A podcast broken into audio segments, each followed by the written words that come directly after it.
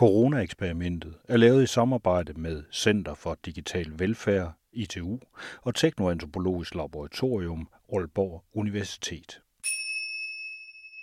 Velkommen til endnu en nødradio special, og det fjerde i en serie af seks programmer om forskningsprojektet Hverdagens Digitalisering under coronakrisen.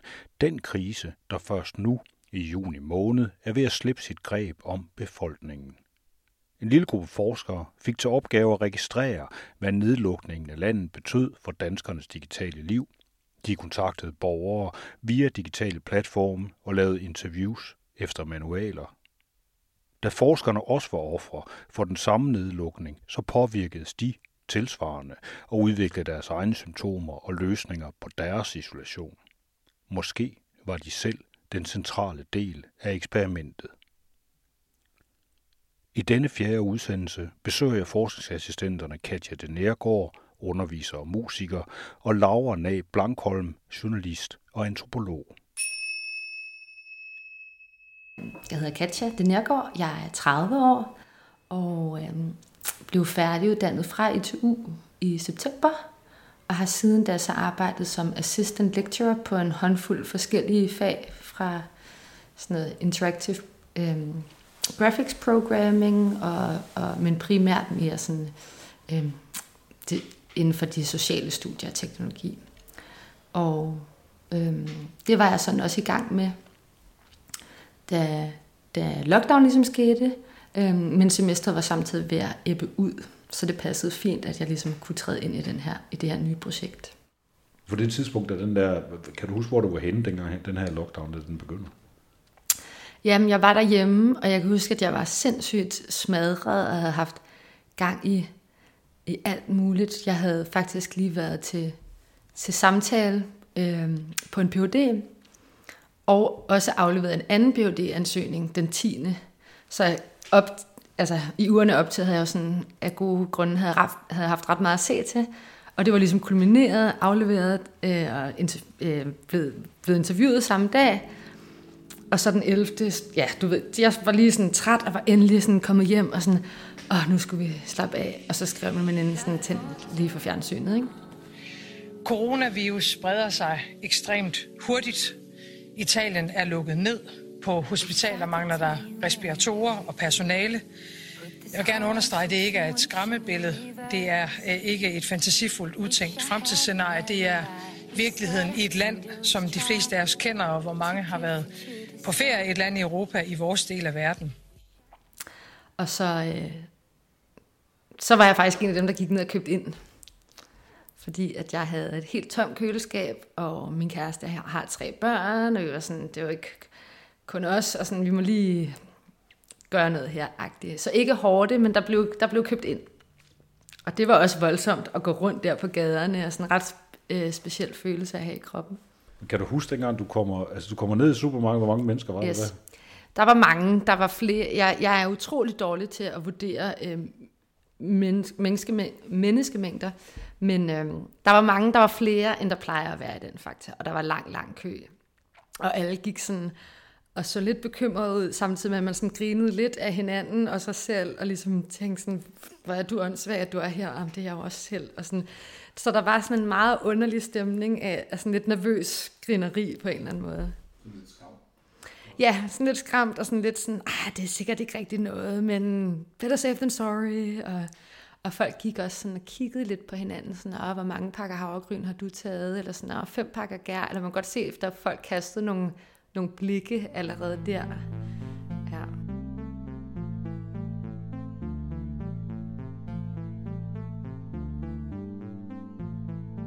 Laura Næ Blankholm, antropolog og journalist. Er du også radiojournalist så? Altså, det var sådan, jeg startede i hvert fald. Ja. Altså sådan, jeg, jeg har en bachelor i journalistik, og så var jeg i praktik i DR på P1, øh, hvor jeg lavede et program, der hed Klubværelset. Så det var, det var der, jeg startede med at lave radio. Jeg har også lavet noget øh, i forbindelse med den her lockdown, øh, fordi at jeg fik noget, noget tid og noget mere sådan, øh, lyst til at eksperimentere med ting, tror jeg. Så har du simpelthen lavet radio? Øhm, jamen, vi lavede en, øhm, sådan kollaborativ radio, mig og nogle venner, øhm, som der hed Droplet Radio, som der ligesom var sådan en dråberadio, øh, for at prøve at, at blive ved med at holde kontakten med hinanden og kunne have sådan samtaler øh, i radioen. A place in a disaster where we can imagine alternative lives and futures. Because while the pandemic is raging and we're staying away, because we cannot get together, we will create new places to meet. Og så har vi gjort det på sådan en måde, hvor vi inviterede folk til at sende bidrag til sådan en mailadresse, og det kunne være altså bidrag, som der havde forskellige karakterer. Altså det kunne både være sådan øh, bare sådan interviews eller spontane tanker, sådan dagbogsagtige refleksioner, men det kunne også være sådan poesi eller mere sådan kunstneriske bidrag, øh, som folk så sendte ind til den her mail, og så sad der så en hver uge og klippede det sammen. Øh, sammen med sådan en, en lidt speak og sådan. Det lavede det simpelthen som altså små stumper, øh, lyd, som blev sendt ind på en mail. Ja, lige præcis. Altså, fordi så kunne folk, uanset hvor de var henne, øh, bare optage noget selv, og sådan, hvor vi også tænkte, at produktionsværdien var ligegyldig. Folk kunne bare optage på deres telefon, eller hvad de lige havde liggende, øhm, og så kunne de sende det ind, og så var der nogen, der klippede det sammen. Alt for folk, som der sad i Sjælsmark, sådan depressionscenter til øh, aktivister i Paris, til folk, der sad i et eller andet kollektiv i Danmark, eller øh, som fortalte om, hvad de lige så på og tænkte på den dag og sådan noget. Det er simpelthen, altså, jeg har simpelthen øh, holdt globaliseringen kørende, kan man sige, samtidig med, at I har siddet i lockdown her i jeres lejlighed. Ja, altså på en måde, så følger jeg faktisk en større nærhed til mange af mine venner, som der ikke bor i København i den her periode, fordi at jeg var meget interesseret i at høre i, hvordan de ligesom oplevede nedlukningen af, af krisen fra der, hvor de var, øhm, og høre om, sådan, om, hvor er der nogle forskelle, og sådan, hvad, hvad gør de, sådan, hvordan, hvordan opleves undtagelsestilstanden. Altså for eksempel i Paris, der var det jo meget mere sådan, øh, der var ens mobilitet meget mere begrænset, end det var i Danmark, og der var jo simpelthen altså, militær i gaderne og så videre. Jeg var meget interesseret i at høre, øh, fra de venner om, hvordan, hvordan det var. Øhm, og så er det jo også nogle folk, som jeg heller ikke normalt ser så meget. Så på den måde så opleves det måske ikke som sådan et stort skift, at vi ikke kunne ses, men så kunne vi holde kontakten på nogle andre måder. Øhm, fordi det ligesom er det, det eneste redskab, som, som man ellers har haft, altså sådan i form af altså demonstrationer, eller møder, eller øh, arrangementer. Øhm, så, så det gør også en anledning til mange snakke, der handlede om sådan det her med smitte.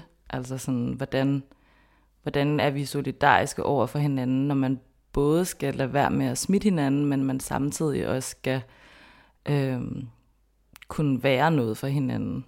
Øh, og jeg, jeg, jeg tror, at i begyndelsen af den her øh, nedlukning, så havde jeg jo også sådan utrolig mange sådan meget dystopiske øh, og meget sådan dommedagsagtige scenarier inde i mit hoved. Øh, og jeg er måske lidt sådan en person, som der også uden for den her undtagelsestilstand af corona, tænker meget over sådan noget der med, øh, hvordan samfundet sådan er på sammenbrudsrand, og hvordan at sådan økologisk krise og kapitalisme ligesom sådan medfører en hel masse katastrofer allerede. Så jeg tror, at det her med, at katastrofen lige pludselig var der, eskalerede ligesom bare alle de her tanker hos mig.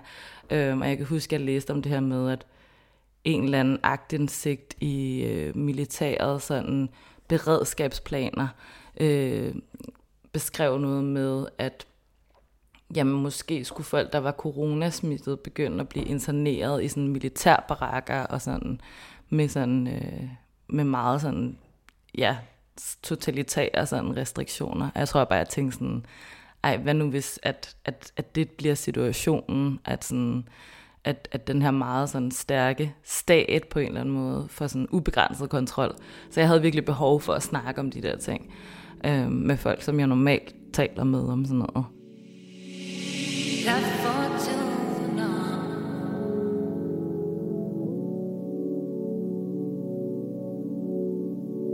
Wish I could tell you where it hurts. Jeg havde en, øh, jeg havde en masse skitser og demoer og sådan noget, som ligesom har lidt ret meget under, at, at jeg har taget en kandidatuddannelse, det er måske også okay, men, men sådan demoer fra fire år tilbage, som jeg sådan ikke helt har kunne slippe og alt muligt. Øh, og status er nu, at, at jeg udgiver en EP på syv numre i juli, for den blev faktisk færdig her under corona. Ja. Og, og det har jeg ikke fået gjort i fire år, så på den måde var det jo ret sindssygt. Tillykke med det. Tak. Hvordan, hvordan øh, det var så, altså du siger, det har du ventet på og forsøgt at gøre dig klar til igennem rigtig lang tid, så skete ja. det bare under det her. Jeg tror dels, at jeg tænkte sådan, det her lockdown var jo ikke for evigt, så hvis du skal have noget sammenhængende tid, hvor du ligesom kan dykke ned i det her, så, så er det her nok en, en mulighed. Øh, og så var jeg sådan opmærksom på, sådan, og du må ikke, mm, det slutter også, eller sådan, så det, det er ligesom nu eller aldrig, sådan havde jeg det lidt, at, at det, det føltes som et eller andet sådan lidt særligt øjeblik, hvor at, at nu, nu var det det, jeg skulle gøre. Øh, og så hang det selvfølgelig også sammen med, at, at øh, der var nogen, jeg gerne ville have på i forhold til at producere nogle ting op, som jeg ikke selv kan finde ud af. Øh, og særligt en person, som ikke har haft tid og øh, alt sådan noget. Og det endte lige med, at han og jeg så hinanden eller snakkede sammen i de dage, og han var sådan, at der var sgu meget arbejde, der var blevet aflyst, og jeg var sådan, jeg har nogle penge, og jeg har de her numre, som jeg skal have hjælp til. Sådan er det nu. Og det var han ligesom klar på. Ikke? Ja. Det, men det var så også den måde, du har lavet det på. Der går jeg også ud fra, mødtes I fysisk, eller foregik det bare med at sende filer frem og tilbage? Nej, vi mødtes ikke fysisk. Øh, det gjorde vi først her efter genåbningen. Øhm, men det var i det hele taget også sådan, at jeg havde ligesom produceret nogle ting selv, øhm, som var nyt for mig, og vidste sådan, du, altså, han havde været i gang i 10 år, jeg havde været i gang i halvandet år med at producere, så jeg vidste sådan, jeg skal komme så langt, som jeg kan på egen hånd, og så må jeg ligesom overlevere det til ham og sige sådan, vil du ikke finpuste det her, eller spotte min fejl og alt sådan noget. Øh, og fordi at det var der i processen, så, så kunne man godt ligesom øh, sidde i hver sit studie på en eller anden måde. Det tror jeg havde været sværere, hvis man skulle skabe helt nyt materiale.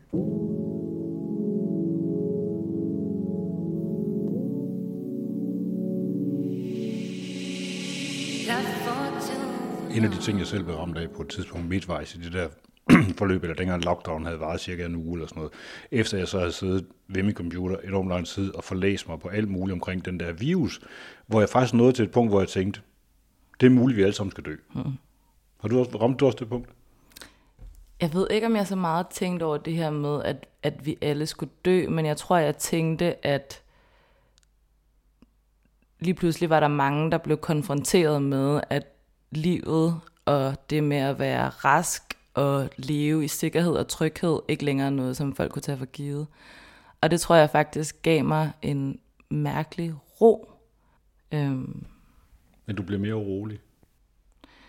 Ja, altså sådan lige i starten, altså sådan i den første uge eller øh, den anden uge, der var jeg ikke specielt rolig. Altså sådan, der havde jeg, jeg var også lidt syg selv, eller sådan, øhm, der, øh, der havde jeg det sådan meget kaotisk, og det var sådan meget sådan, øh, sådan noget der med, at så svært ved at sove, men også at jeg brugte enormt meget tid på at tænke på, hvordan organiserer vi os, og sådan, hvad gør vi i mit kollektiv? Jeg bor også i et kollektiv med fem andre mennesker. Øh, hvordan, hvordan tager vi hensyn til hinanden? Men så i den tredje uge, tror jeg, der begyndte der at indfinde sig en anden form for ro, øh, i forhold til, at jeg også kunne i højere grad bare være til stede i nuet, øh, og ikke kunne fokusere på så meget andet end det, der var lige foran mig. Øhm, og så begyndte jeg at føle den her sådan nærmest øh, mærkelige lettelse omkring, at den katastrofe, jeg går og frygter, faktisk nu var mere til stede. Øhm, og, og det er enormt svært øh, nu i forhold til det her med genåbningen at på nogle måder er det jo en lettelse, at, at ting vender tilbage til øh, noget, der ligner en, en mere normal hverdag. Men på den anden side, så føles det jo også som et tab af et momentum på en eller anden måde. I forhold til, at nu var der den her meget store forandring, som der måske ville gøre folk i stand til at virkelig stille grundlæggende spørgsmålstegn ved, hvordan de har indrettet deres liv, og hvordan de ser på verden. Øhm, og hvad nu hvis det ikke var ved, eller hvad nu hvis der ikke er sådan en altså, nogle resultater af det på en eller anden måde.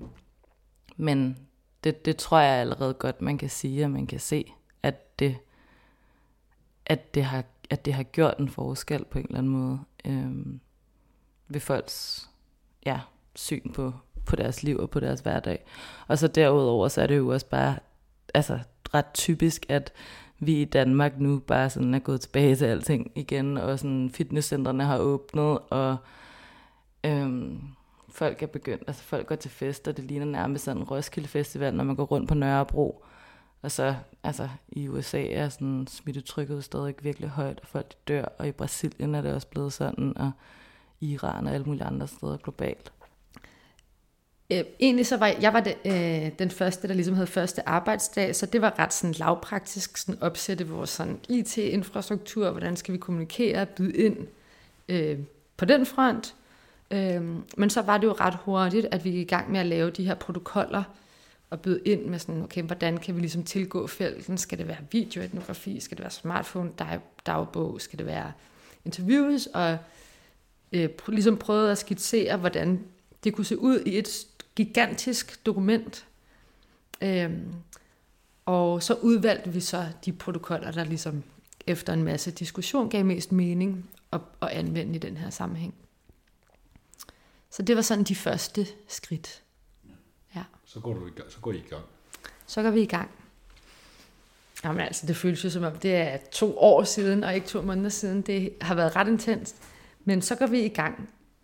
Og så går vi i gang med at sådan rekruttere øh, Digital Methods teamet går i gang med ligesom at række ud på den måde, de nu kan, øh, via sociale medier, scraper data, finder leads til os. Vi går også i gang med at rekruttere i vores eget netværk for at teste de her protokoller.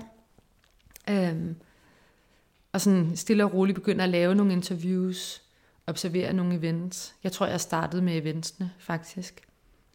Øhm, ja, og få ligesom testet og kvalificeret de der protokoller. Og jeg kan sgu ikke huske, hvad, mit første, hvad det første event var, jeg observerede, men jeg kan huske de første interviews, hvor at jeg endte med at tale med nogen, der blev ret berørte, som ikke havde haft den der overskuds øh, coronatid. Øhm, og det synes jeg var sådan en ret abstrakt oplevelse, at, at nummer to person, jeg ligesom ringede op, som vi havde ikke øh, video på, vi talte bare ligesom på lyd, øh, som, som blev meget tydeligt berørt og, og, og græd under interviewet. Øh, og det ledte til en fin snak, og sådan, vi fik rundet det godt af. Men det var sygt mærkeligt ligesom at sige, okay, men nu er der også gået tre kvarter, og sådan, tak for i dag, talk to you never. Og så sidde i sit intimistiske soveværelseskontor. Sådan, det var en ret underlig oplevelse. Hvad, kan du huske, hvad, hvad, hvad var vedkommende så på det? Vedkommende havde oplevet øh, racisme i den her tid. Øhm, og øhm, sådan i forhold til de posts, som Linda P. og Brian Mørk lavede omkring, at de havde lyst til at tæske en kineser, som jeg tror, de sagde, som jeg også synes er vanvittigt langt ude, øhm, og meget unuanceret. Øhm, og personen havde så ligesom i den her offentlige tråd henvendt sig til Brian Mørk og sagt, jeg vil gøre dig opmærksom på, at at, øh, at det kan være meget sårende for folk ligesom at se de her ting, og, sådan, du, og jeg, jeg ved ikke præcis, hvad vedkommende havde skrevet, men i hvert fald havde Brian Mørk været ret øh, ubehagelig. Det, det her det er en debat, der foregår på Twitter, så vil jeg huske. Eller hvordan? Jamen, jeg tror både det var Instagram og Twitter og Facebook. Det var lidt sådan all over the place. Ja. Øhm, som starter som sådan noget satireagtigt, et eller andet pakket ind i det i hvert fald. Ja, det, det var pakket ind, den er en god måde at sige det på, pakket ind i satire. Øhm, men, øh, men heldigvis var der jo mange øh, folk, der kommenterede på det, der ligesom var gode til at udfolde, hvorfor det var en, en super problematisk måde at skrive noget på. Det der så med at sidde og tale med folk, der skal du så sidde, du du sidder så i virkeligheden, hvor, hvor befinder du dig fysisk, når du tager fat i dem? Det er jo ikke på universitetet, du er nødt til at sidde derhjemme. Jamen, jeg har faktisk været ret mange sådan, forskellige steder. Øhm, eller jeg har været derhjemme, og så har jeg været her, hvor vi befinder os nu. Og så har jeg også været i sommerhus. Øhm, så jeg har siddet et af de steder, når jeg har ringet folk op. Øhm, og man kan sige, at de fleste af interviewsene har været med øh, altså udelukkende med lyd. og ikke med billede. Øhm, men det har da helt klart skabt en eller anden form for intimitet, det her med, at man sidder i en meget sådan privat øh, ramme, og man, sådan, man ringer folk op, øh, uden at man har mødt dem før. Øh, man kan sige, at det er jo ikke så anderledes i forhold til, at jeg jo også har arbejdet som journalist, hvor man også har den her meget sådan, nogle gange i hvert fald, korte, sporadiske kontakt med fremmede mennesker, og hvor man meget hurtigt skal etablere en form for sådan tillid eller social kontrakt. Øhm, men jeg synes, der var en, en anden intimitet og et andet, øhm, måske vil jeg også sige et lidt andet magtforhold forhold i den her situation, fordi at vi på en eller anden måde alle sammen i samfundet var i den samme situation. Øhm, så der var måske, det var måske lidt mere øhm, uformelt, og det var lidt nemmere at etablere øh, tillid øhm, til dem, vi interviewede. Man kan godt sige, at den corona går virkelig det, det, at demokratisere rigtig mange ting. Mm. Indirekte, i hvert fald på, på et eller andet kort niveau. Ikke? Altså, jo. Netop fordi, at, at, man, at en stor del af de omstændigheder, folk befinder sig i, ja. er, er ens. Ja. Og fordi de er det, ja. så, så får vi også i hvert fald en kortvarig demokratisering af altså de der magtforhold, du nævner. Ikke? Jo, altså jeg synes, det er rigtigt, at der er en demokratisering i forhold til sådan der, at, at mange af de oplevelser, som, som, som altså de ting, vi oplever lige pludselig, har en masse ting til fælles.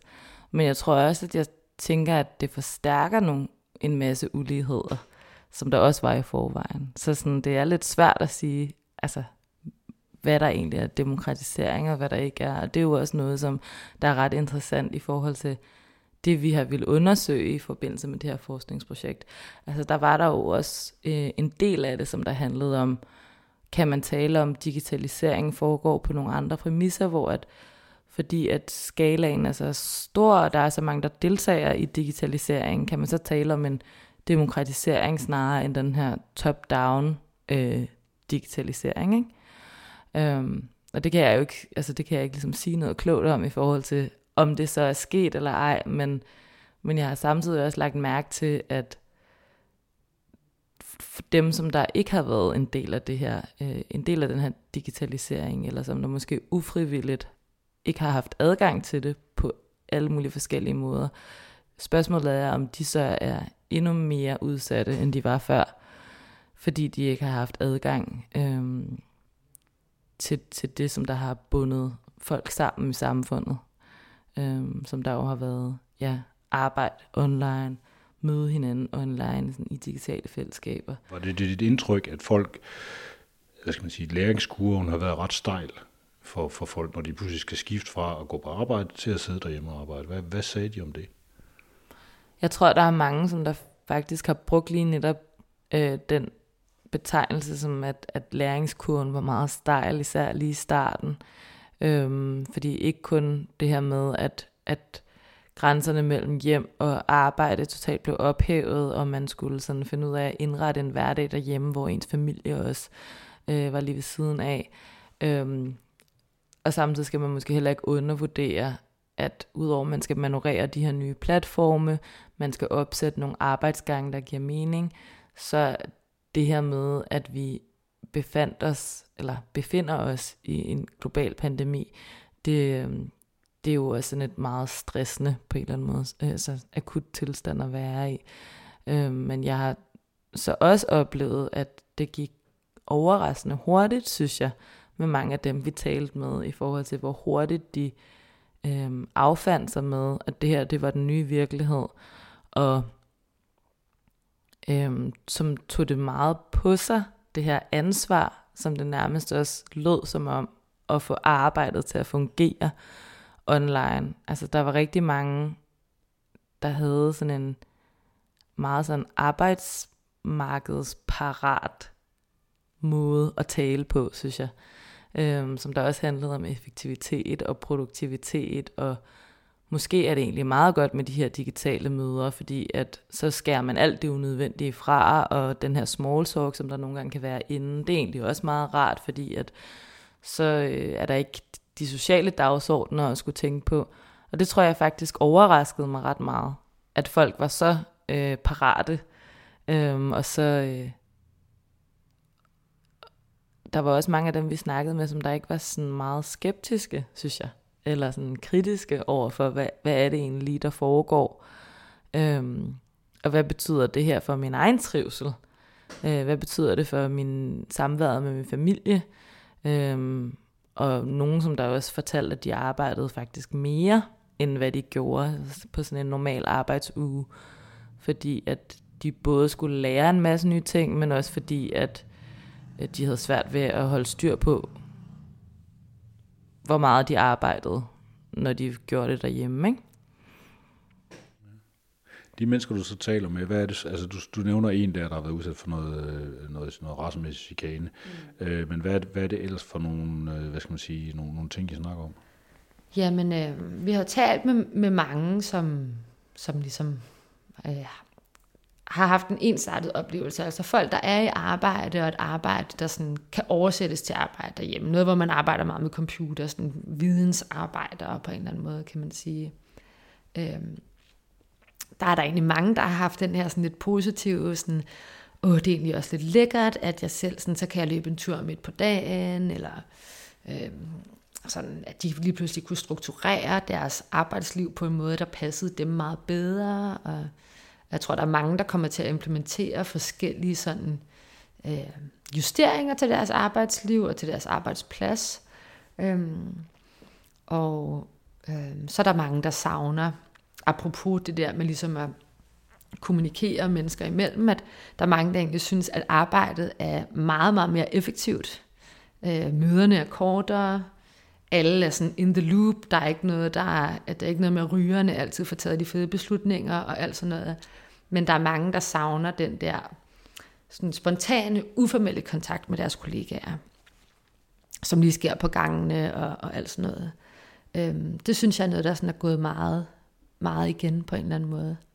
Øhm, og så er der, har der også været ret stor forskel på, om folk har børn eller ej, selvfølgelig. Altså sådan, der er ligesom en, en helt anden variation af opgaver, der skal varetages i løbet af en dag for dem, der har børn.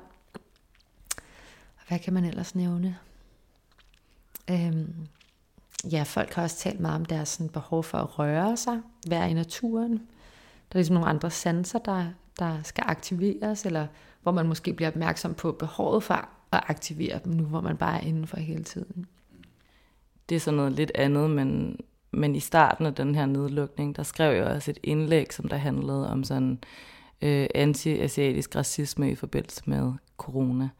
Øhm, og det er i hvert fald også noget, som jeg, som jeg kan mærke sådan helt tydeligt i det offentlige rum, hvordan at der også er en forskel nu.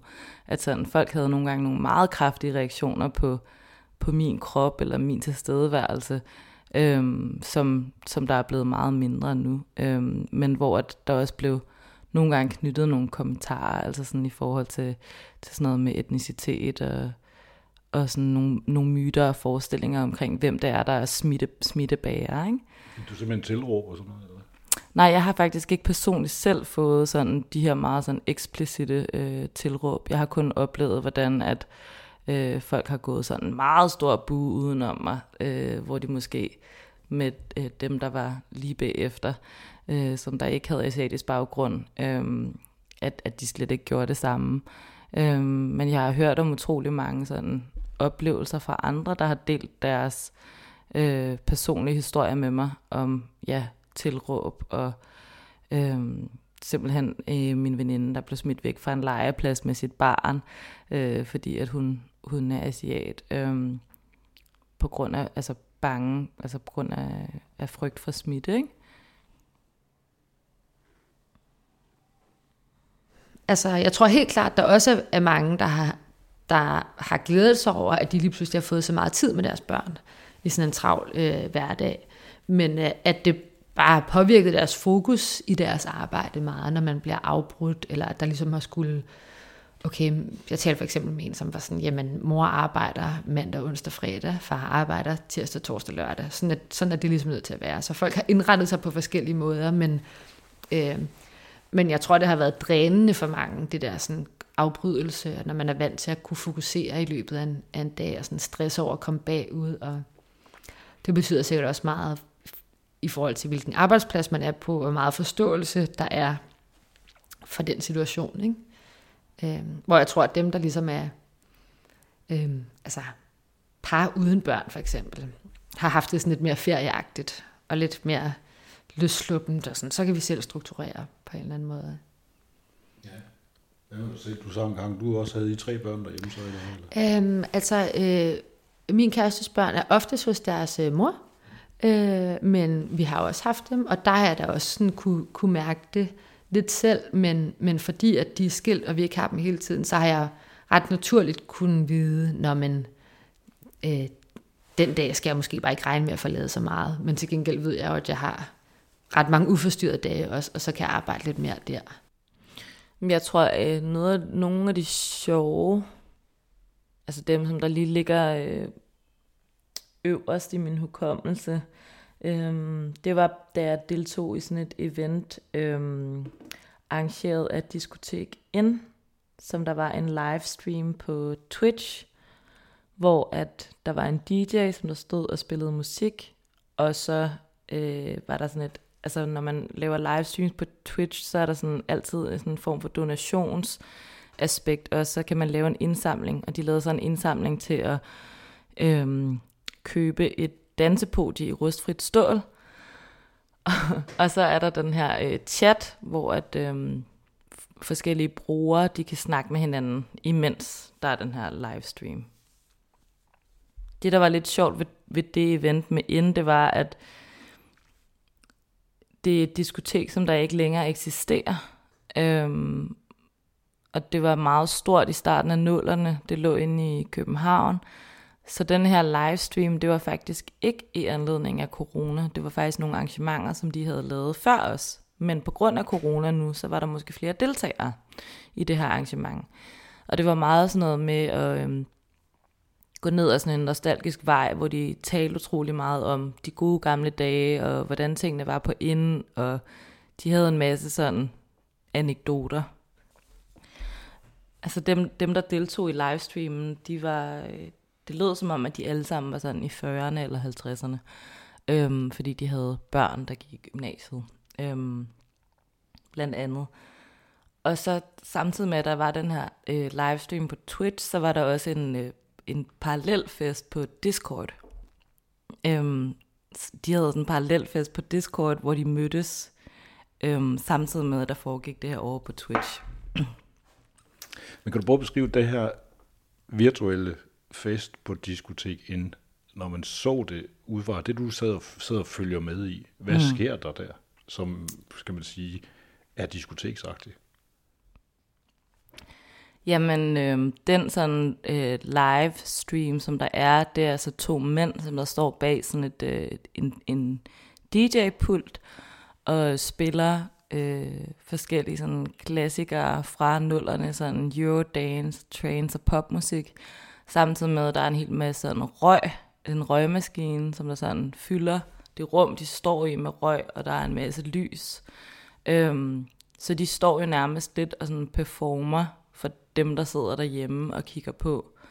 Øhm, og så har vi den her øh, chat, som der kører samtidig, hvor folk de kommenterer både på det, der sker, men de snakker også med hinanden om sådan, kan du huske den gang, eller hvad sker der hjemme hos jer lige nu? Har I været nede på tanken og købt Bacardi Breezer? Øhm, og så havde de også forskellige emojis, som der var simpelthen oprettet, eller som der var lavet til formålet øhm, som der var sådan nogle diskotek in emojis, som man kunne bruge, hvis man var øh, superbruger på en eller anden måde. Så du kunne ligesom betale øh, for at få lov til at have de her øh, diskotek in emojis, hvor der for eksempel var en, som der var et udtryk, som de brugte meget, som der hed, øh, det går lige dansetrussen. Så var der sådan en emoji med det udtryk. Øhm, og det tror jeg var noget, som de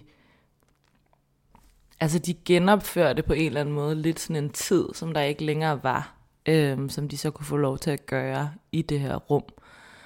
Øhm, og så, øh, så en gang imellem, så dukkede det op på skærmen, når der var kommet en, en ny donation på MobilePay til det her dansepod i rustfrit stål, så kom der op på navnet, øh, og hvem, øh, hvor meget de havde doneret. Kan du prøve at starte med at beskrive for mig det der sted, øh, sådan en introaften til mandeterapigruppe. Ja. Hvordan foregik det? Jamen det foregik sådan, at øh, terapeuten, som kører de her forløb, og har kørt dem i, øh, i mange år, så vidt jeg ved, øh, havde annonceret det på Facebook, og det var gratis, og der var et Zoom-link, og øh, måske skulle folk også skrive sig op.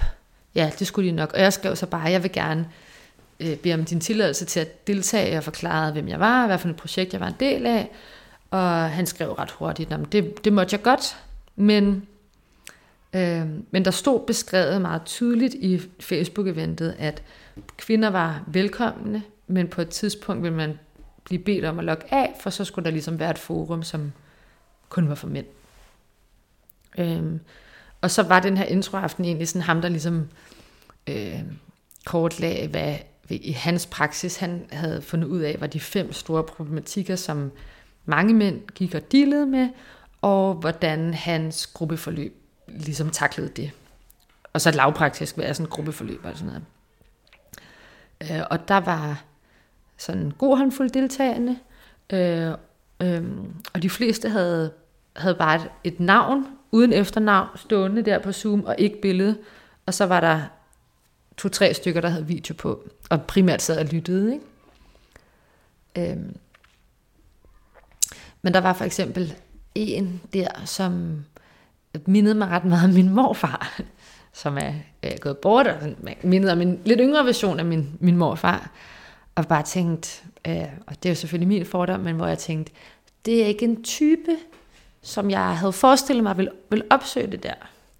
Øh, og det kan, det kan jo sagtens være, at, at jeg tager fejl, men det var i hvert fald det, der gjorde mig nysgerrig. Øh, og de snakkede også om, at de sad forskellige steder i landet, øh, så de kunne ligesom tilgå det på en, på en anden måde. Mm, og så lavede jeg et opfølgende interview med, med terapeuten, som sagde, at han havde svoret i de sidste fem år, at han skulle aldrig digitalisere sin praksis, fordi vi mødes i virkeligheden, og det, vi bruger sanserne og kroppen og alt sådan noget. Men, men han havde sådan lidt observeret det samme, som, som jeg havde, at, at det var som om, at der var nogen, der lidt nød, at den lille røde knap, hvor du kunne trykke leave meeting, det gav ligesom sådan en kattelem, hvis det blev for meget eller for voldsomt.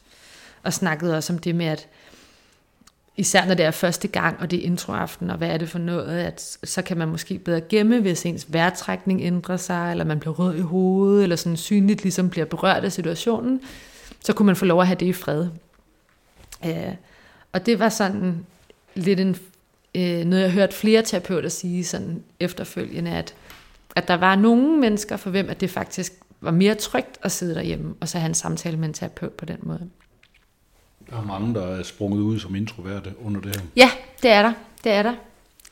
Og det er jo øh, fedt, synes jeg. Altså, der jeg har også set, der er mange, der ligesom siger, jeg synes det er rart, at man nu skal spørge, om man vil kramme, i stedet for at det ligesom skal være sådan en default øh, måde at hilse på, hvis man nu ikke er til det. Jeg tror, at det her med, at, at det kvarter, jeg bor i, igen blev til sådan et sted, man bare bor, og ikke sådan et sted, hvor man går hen for at øh, evente, eller sådan, øh, du ved, loppemarkeder, food trucks og øh, festivaler og alt sådan noget, men at det var et sted, hvor folk de boede og sådan tog ud og handlede, øh, sad på gaden, uden at være i, være i stand til at kunne bruge penge. Det synes jeg var virkelig rart. Øhm, og jeg kan huske, at jeg havde sådan en aften, hvor at mig og nogle af dem, jeg bor sammen med, vi kørte på de der el-løbehjul. Øhm, og det var rigtig sjovt, fordi der var ikke nogen andre mennesker, så sådan, vi kunne virkelig øh, køre hurtigt og sådan, køre langt og sådan noget. Øhm, så det, det er helt klart sådan et minde fra sådan en coronanedlukningsaften, hvor det var sådan, hvad fanden skal vi lave? Altså sådan, vi kan ikke gå den samme tur en gang til, sådan, lad os prøve at se, om vi kan komme lidt længere. Øhm, ja. Så lå vi bare zoomet rundt på de der elløbehjul. Ja, det var meget sådan teenage-agtigt.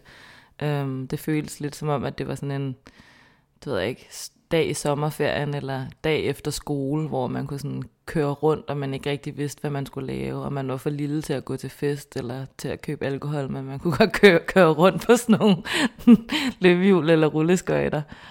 Øhm, så det var, en, det var en god aften. Der følte jeg virkelig, at der var sket noget den dag. Alvorsgraden er jo ret høj i starten. Ja, Meget høj. Helt klart, helt klart. Og det er jo sindssygt, at man nærmest allerede har altså, glemt det nu på en eller anden måde. Øh, men det fyldte også i starten, øh, særligt i forhold til mine forældre, som er lige knap 70 begge to. og som jeg ikke synes sådan, tog det helt seriøst nok. der er sådan, jeg følte lige, at jeg måtte tale med lidt store ord til min mor og sige sådan, du er jo teknisk set risikogruppe. Og var sådan, ah, men vi kunne godt lige. Jeg var sådan, nej, det, det synes jeg faktisk ikke, vi kan. Øhm, så så sådan min, min bekymring gik helt klart på dem.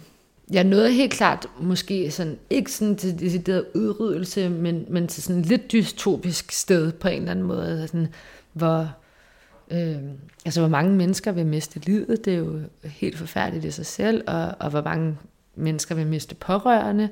Øh, og så tror jeg igen med sådan, og hvad er de sådan større samfundsmæssige konsekvenser? Altså skal vi fuldstændig omlægge vores måde at være sociale på? Øh, hvad sker der med verdensøkonomien? Øh, hvad sker der, hvis vi udbryder i, i lande, der ikke er så små og ressourcestærke, som Danmark er? Altså, øh, så de der sådan helt sådan store, sådan afledte konsekvenser, tror jeg, at der kunne jeg godt lige gå sådan, det kunne jeg godt gå lidt i sort over. Og synes egentlig også, at jeg var rimelig sådan, mm, jeg tror, da alvoren havde indfundet sig, og det tog faktisk et par dage for mig, øh, der, der var jeg rimelig sådan stram i forhold til sådan noget med isolation. Øh, ja. Derhjemme? Ja, og, og sådan påpasselig, og, og sagde også fra, hvis jeg synes, at, at der var nogen, der måske kunne gøre det en tand bedre, eller lagde op til noget, som jeg ikke synes var forsvarligt. Øhm, ja. Folk, der kommer for tæt på. Ja, ja. Det synes jeg var svært, sværest at håndtere. Ja, det er svært at praktisere, ikke? Altså, i, lige op til lockdownet var også sådan, det er da utroligt så meget, jeg rører mig selv i ansigtet. Altså, det er fuldstændig vanvittigt. Og jo mere jeg tænker over det, desto mere gør jeg det, at der bliver pillet rundt, og det, det nu være noget. Altså, så, så en ting er at være opmærksom på det, noget andet er sådan, altså, vaner, der ligger så, så dybt i os, ikke? Ja, det er utroligt vide, svært. Og kan vide, hvad det gør ved os at holde op. Ja. Altså, det kan være, der er en grund til, at vi gør det. Ja, ja. Altså et eller andet mentalt beroligende, eller et eller andet andet, og så... Altså, jeg gør det meget, når jeg arbejder. Det er noget med at sidde med en helt, på en helt bestemt måde med hovedet i, i hånden, og, og sådan lidt med noget hår, hår og sådan der ved hårgrænsen og sådan noget. Det, det, det tror jeg helt klart har en funktion. Ja. Det bliver man meget opmærksom på. Ja. Det, der. det er nemlig rigtigt. Ja. Og vaske hænder. Og vaske hænder, helt klart. Jeg nåede til et punkt, hvor jeg tænkte, jeg var nødt, altså, jeg synes det værste ved alt det der, det var, at man får vanvittigt tørre hænder, det synes jeg faktisk stadigvæk, jeg har. Ja. Ja, det har heldigvis været lidt sparet for. Men jeg kom, jeg tænker nok meget systematisk i det hele taget, men var meget sådan, okay, hvis man virkelig skal tænke skridt for skridt, så går du ned og handler ind. Du har handsker på mm, okay, hvad, så handskerne af, inden du rører ved dit eget dørhåndtag derhjemme. Men hvad med den her dåse tomater? Skal den, hvor skal den stå? Nu er den ude, ude i køkkenet? Eller, altså så alle de der sådan led, som man jo slet ikke er vant til at, at tænke over. Det var fuldstændig uoverskueligt. Eller hvor jeg fik sådan en følelse af, at det er jo faktisk umuligt at gøre det her. Jeg har faktisk købt nogle lidt pinlige ting. Øh, i, øh, i, i starten af, af nedlukningen. Det er sådan, jeg, jeg, altså jeg har jo snakket med andre folk om det, så jeg har ikke noget imod sådan at dele det, men jeg synes, det er lidt pinligt. Men altså, jeg har købt sammen med øh, en ven, der har jeg købt sådan noget, øh, et solpanel, altså du ved, sådan en mobil solpanel, og øh, sådan et filter til at sådan, øh, som man kan bruge, hvis man skal drikke vand, altså sådan, der renser det sig. Altså jeg har, jeg har mere kørt den der sådan doomsday prepper, prepper-agtig stil. Jeg er hamstret. Jeg er værre. Jeg, det gjorde jeg først. Jeg gjorde det før Nå, okay. landet blev lukket ned. Nå, det er tjekket. Der begyndte, jamen, det, jeg, har sådan, jeg har også sådan nogle doomsday-gener, ja. så ja. jeg var bare sådan, det her, det, begynder, det her det bliver slemt. Ja. Jeg tror, de lukker ned. Ja. Det gør det inden for en uge. Okay. Jeg tror lige, jeg går i supermarkedet. Hvornår så du det så? Altså, hvornår, så, hvornår vurderede du ligesom, det at det ville være smart? 5-6 dage før. Så gik jeg helt i fred Ja, op i supermarkedet og købte ind. Så købte jeg for 2.000 kroner ja, af alt muligt. ja.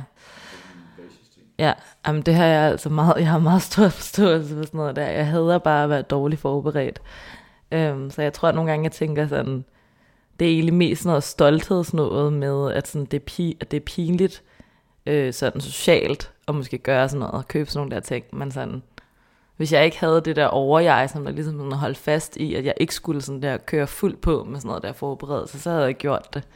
Øhm, jeg har også, altså, jeg har også tænkt sådan forskellige scenarier, altså i forhold til sådan der, hvis staten ligesom øh, begyndte at blive sådan en der militær, øh, altså det her militære scenarie og sådan noget, der har jeg da også gjort mig alle mulige tanker omkring sådan, om hvad skal man så gøre, altså sådan, øhm, ja.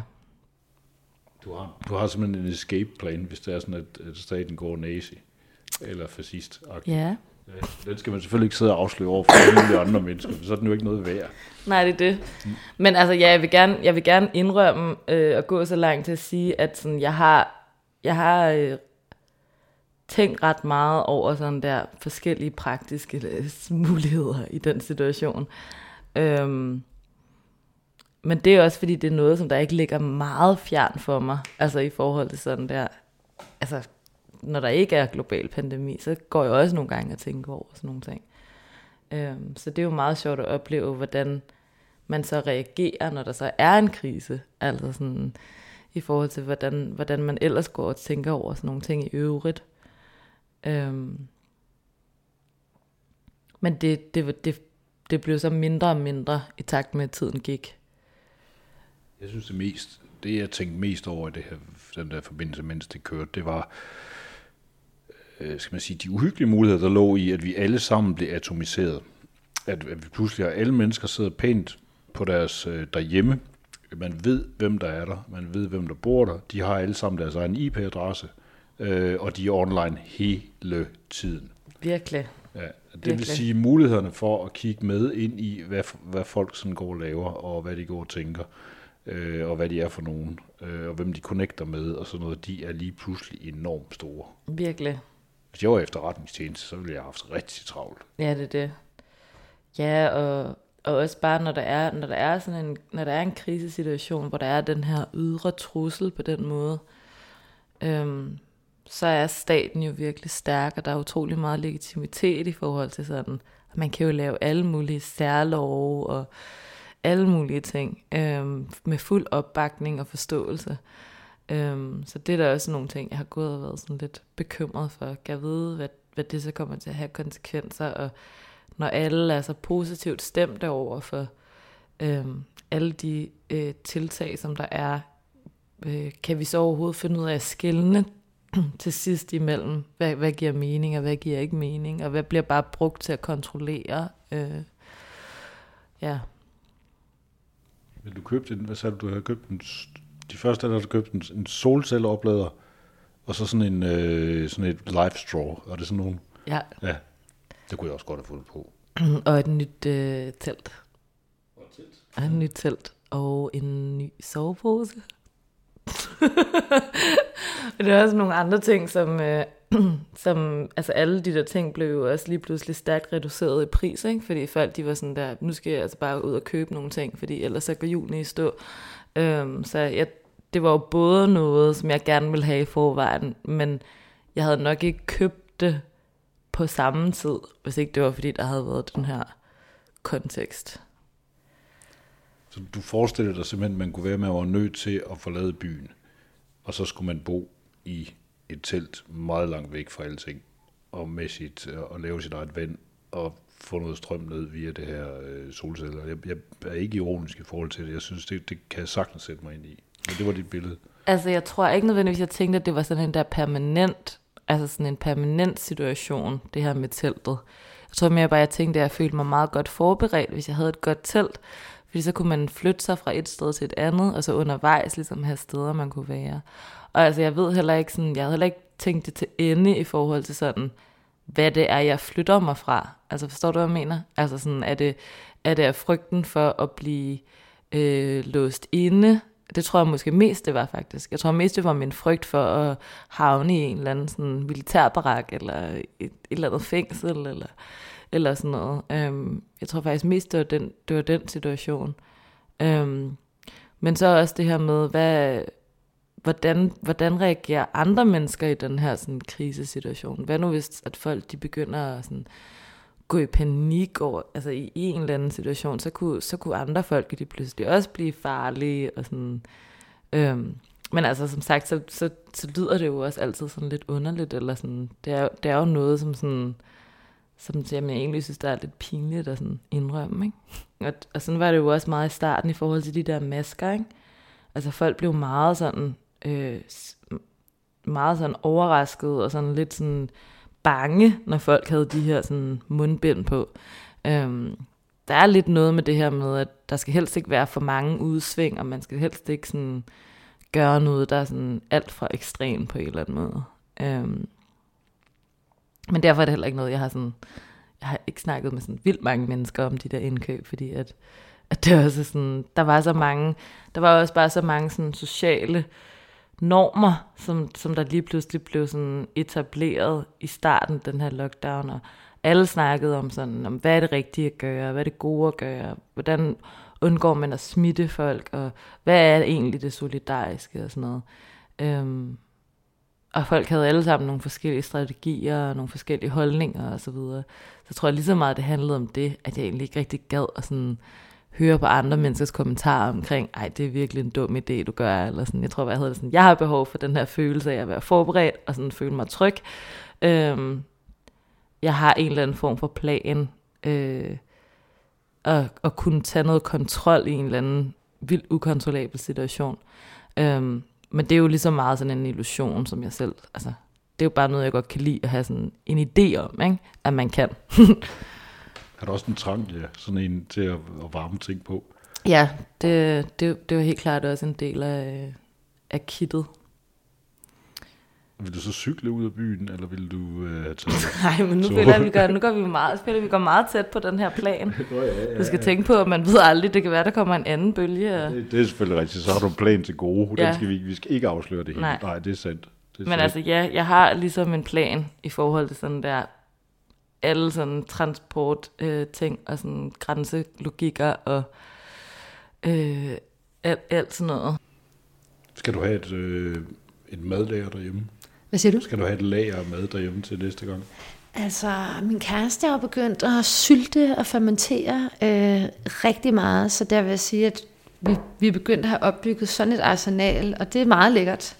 Det tror jeg helt klart, altså det, det, det er noget, han selv styrer, men jeg er glad for det. Øh, forsøgte mig med surdejstillen. Har dræbt tre surdej nu, så der er jeg givet op igen. Den grædende surdej. Ja. ja. Øh, øh, skal, jamen altså, jeg tror ikke, jeg får det store, øh, det store madlager. Nej. Nej. Men, øh, men jeg nød at lave mad i de der sådan lidt rolige og stille stille uger. Og jeg nød at være mere hjemme. You had me in my worst. Du har lyttet til Corona-eksperimentet, en nødradio special i seks dele. I denne fjerde del medvirkede forskningsassistenterne Katja de Nærgaard, underviser og musiker, og Laura Nag Blankholm, journalist og antropolog. Serien er produceret af Anders Kjærulf i samarbejde med Center for Digital Velfærd, ITU, og Teknoantropologisk Laboratorium, Aalborg Universitet.